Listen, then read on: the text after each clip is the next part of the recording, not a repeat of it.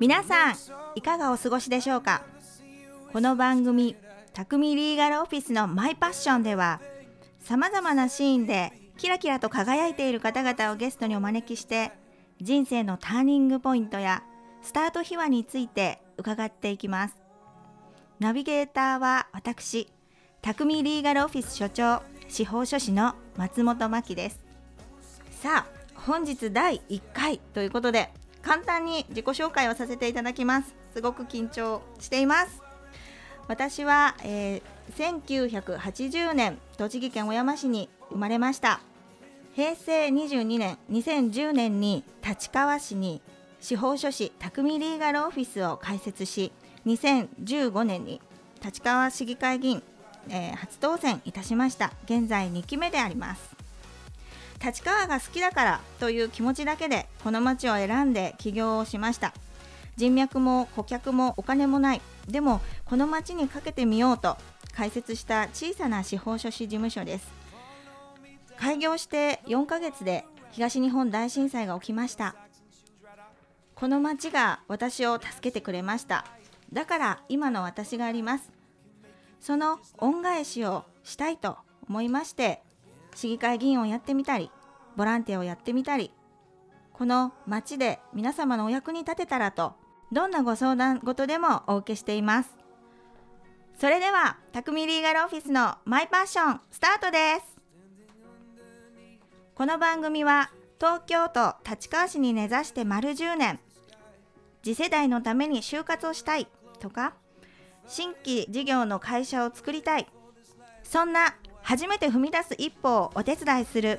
匠リーガルオフィスの提供でお送りします。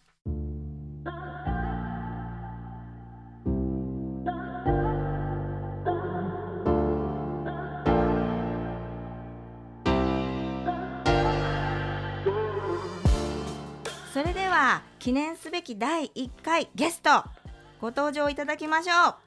吉田栄作さんです。よろしくお願いしますよろしくお願いします。はじめまして。はじめましてどうも。なんか緊張してきますね。緊張が伝わってきます。今汗をいっぱいかいてます 今日はでも暑いですから。はい。そのイケメン笑顔を前にするとはい。緊張します、あの A ちゃんとお呼びしてもよろしいですか？いや A 作さんにします A 作さんにしときますなんなりとはいはいすいませんこれでも下の名前で呼ばれることが多いですね。僕は。はい。あまり吉田さんとか吉田君とかっていうのは、はい。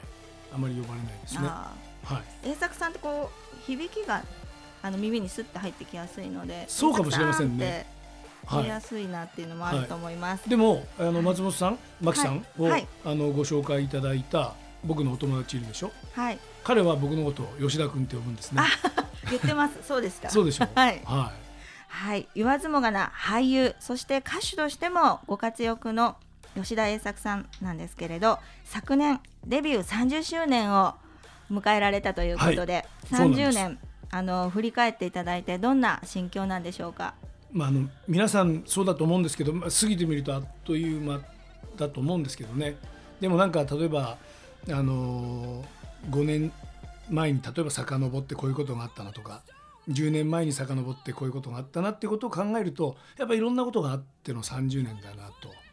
で僕はあの16歳の時にあの俳優歌手を目指したんですね。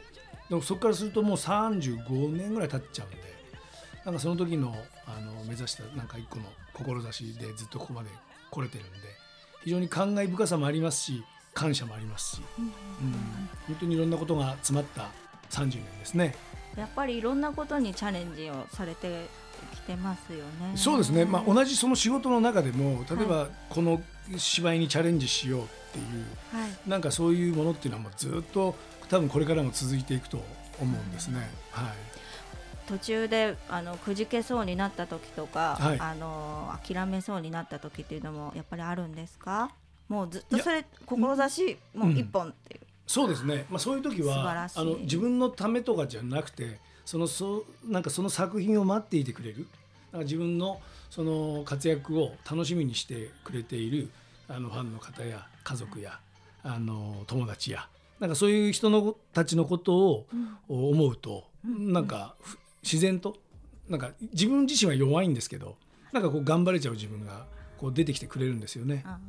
はい、だそういうところにやっぱりあの感謝します。やっぱり私も一人で、うん、あの開業しましたけれど一、はい、人だから失うものはないと思って強いっていうのが自負してたところだったんですが、うん、逆に、はい、あの職員があの働いてくれたり、えー、あの応援してくれる、うん、お客様がついてきてくれたりすると、この人たちのためにあのここでへこたれるわけにはいかないなとかって、新たな違った種類の強さが出てきます、そうなんでしょうね。うんよくわかる気がします。あのそれであの独立をされたと伺いました。はい、2年前ですね。はい。これはどういう経緯で？50歳というやっぱり自分の中ではあの人としての節目ですかねなんかそこにもやっぱ感慨深さがありましたし実はですね45歳ぐらいの時からなんとなくそのモヤモヤした、はい、あのこのままでいいのだろうかっていうところがすごくあったんですね。はい、でどっかで自分にこうもう一負荷かけてみたかったんです。はい、なんか僕の人生の中で割とそういうことをあのしてきた瞬間って結構ありまして。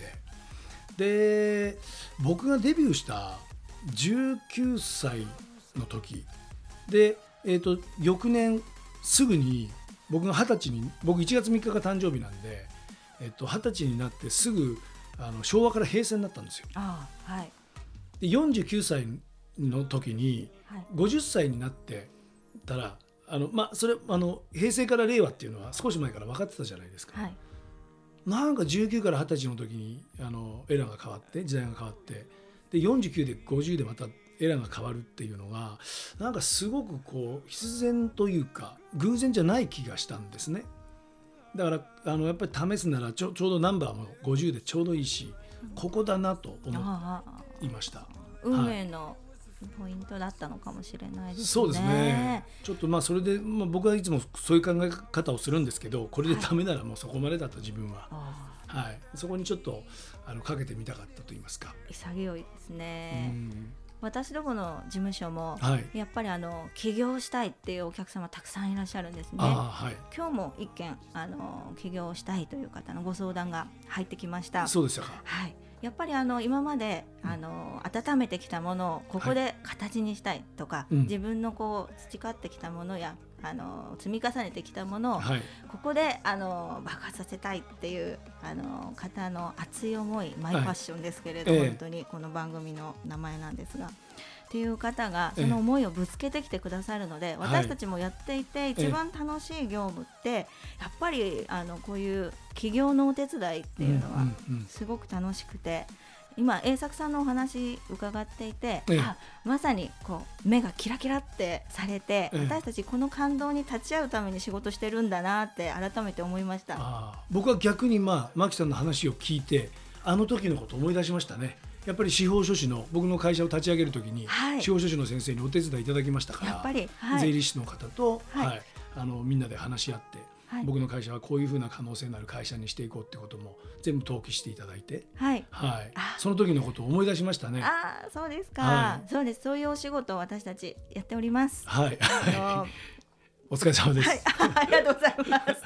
とっても大切なね仕事ですもんね。そうなんですよ。やっぱりいろんな背景あのお持ちの方がいらっしゃるんでお話を伺っていて、はい、それをどうやってより良い形であの形にするかっていうところ、はい、で知ってるか知らないかで大きく違っていることもあるので、はい、もうあの惜しみなく私たちの知ってるノウハウとか知識をあの提供したいと思って。いやもうそれが本当にありがたいというかやっぱり始めるこちらは何も知らないんですよ。はい、でもそういうことを本当に一つ一つ手取り足取り教えていただいて、はい、そしてあのあのご自身のやりたいって本当に思ってるところを追求していただいて、私たちはその手続きに関するところの代行、代わりができますので、はい、っていうお手伝い考えています。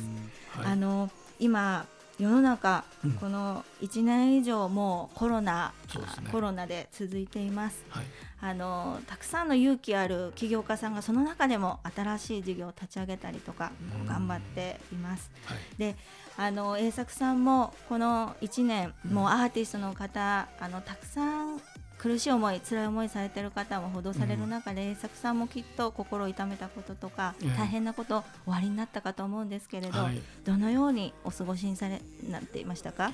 なんかやっぱエンターテインメントのなんていうのかなあり方っていうかねそれがやっぱすごく誰もが一回立ち止まって俺たちってこう必要なのかなっていうところとやっぱ向かい合ったと思うんですよね。はいで僕も、えー、と撮影が予定されていたものが延期になったり撮影中のものが中断されたりとかちなみに今度世界配信される全裸監督シーズン2なんですけどあれももう撮り始めてたんですよ。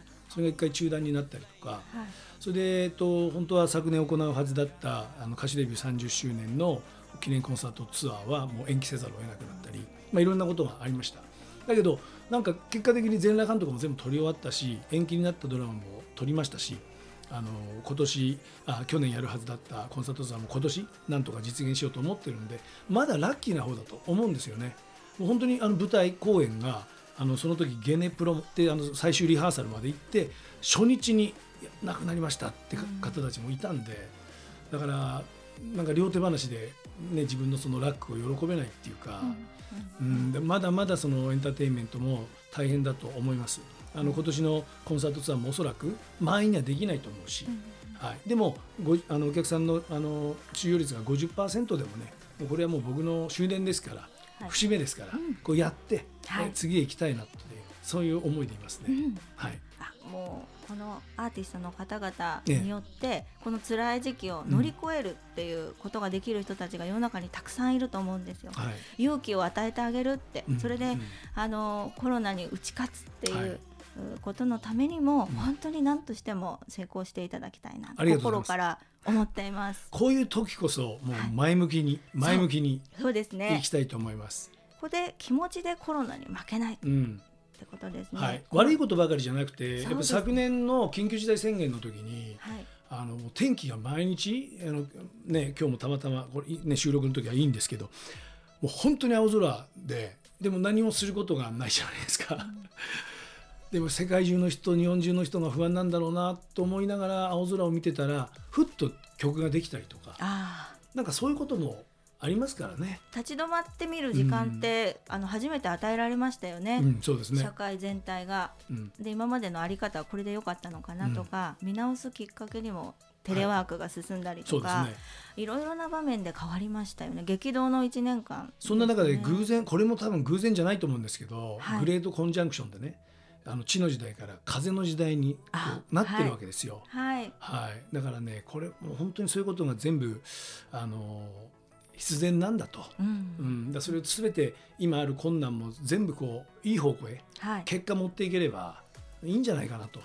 いや今栄作さんの前向きに考えようよっていう、え本当に勇気いただけます、はい。い、ただきました。え、うん。いやいいですね。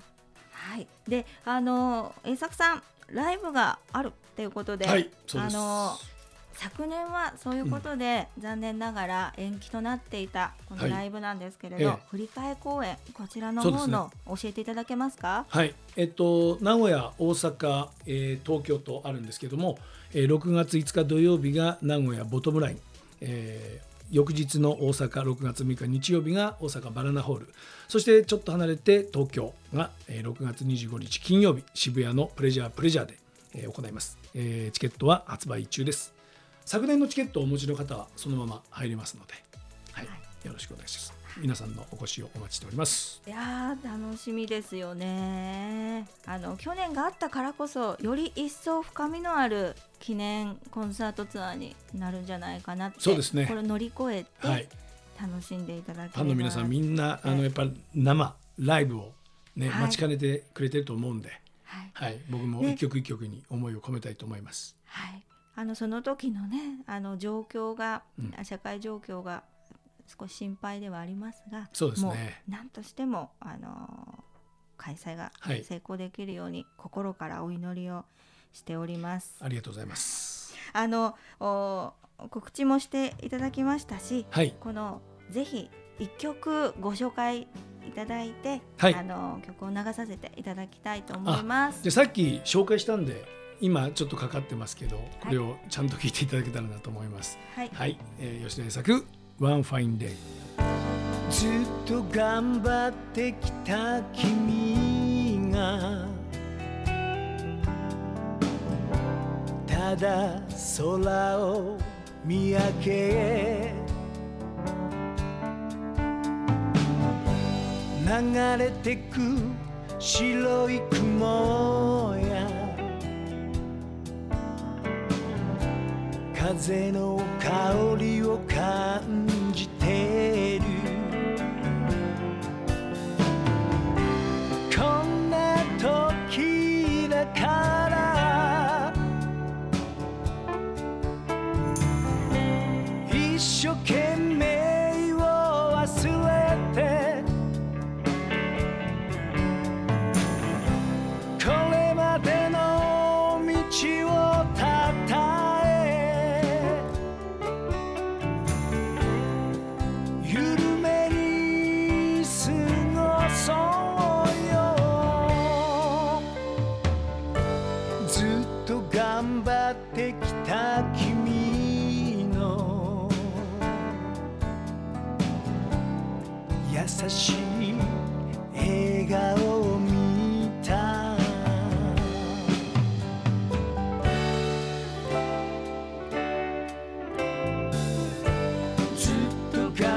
頑張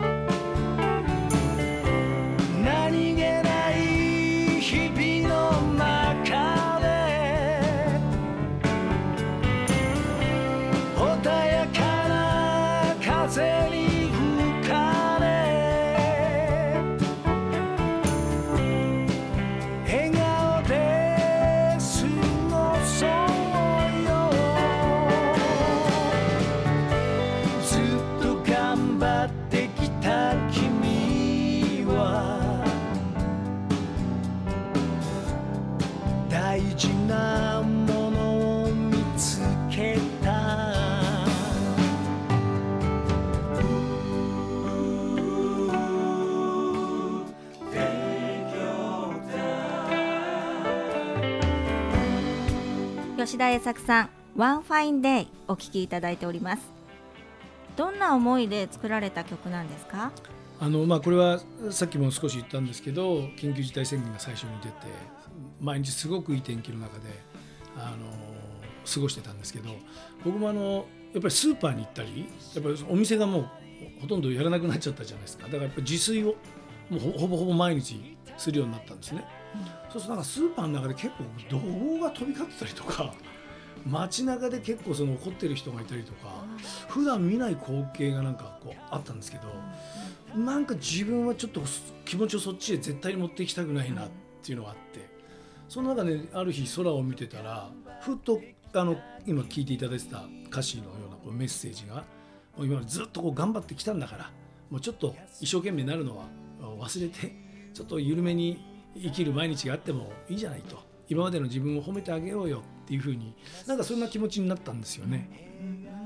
はい。なんかそんな思いから本当ふーっと一番がもうすぐ10分15分でハートできちゃって、はい、それでこれをまあ15分ええ、でライブをあのコンサートツアーを延期したので、はい。プロデューサーが代替案でじゃあちょっとその曲でまだタイトルもなかったんですけどね。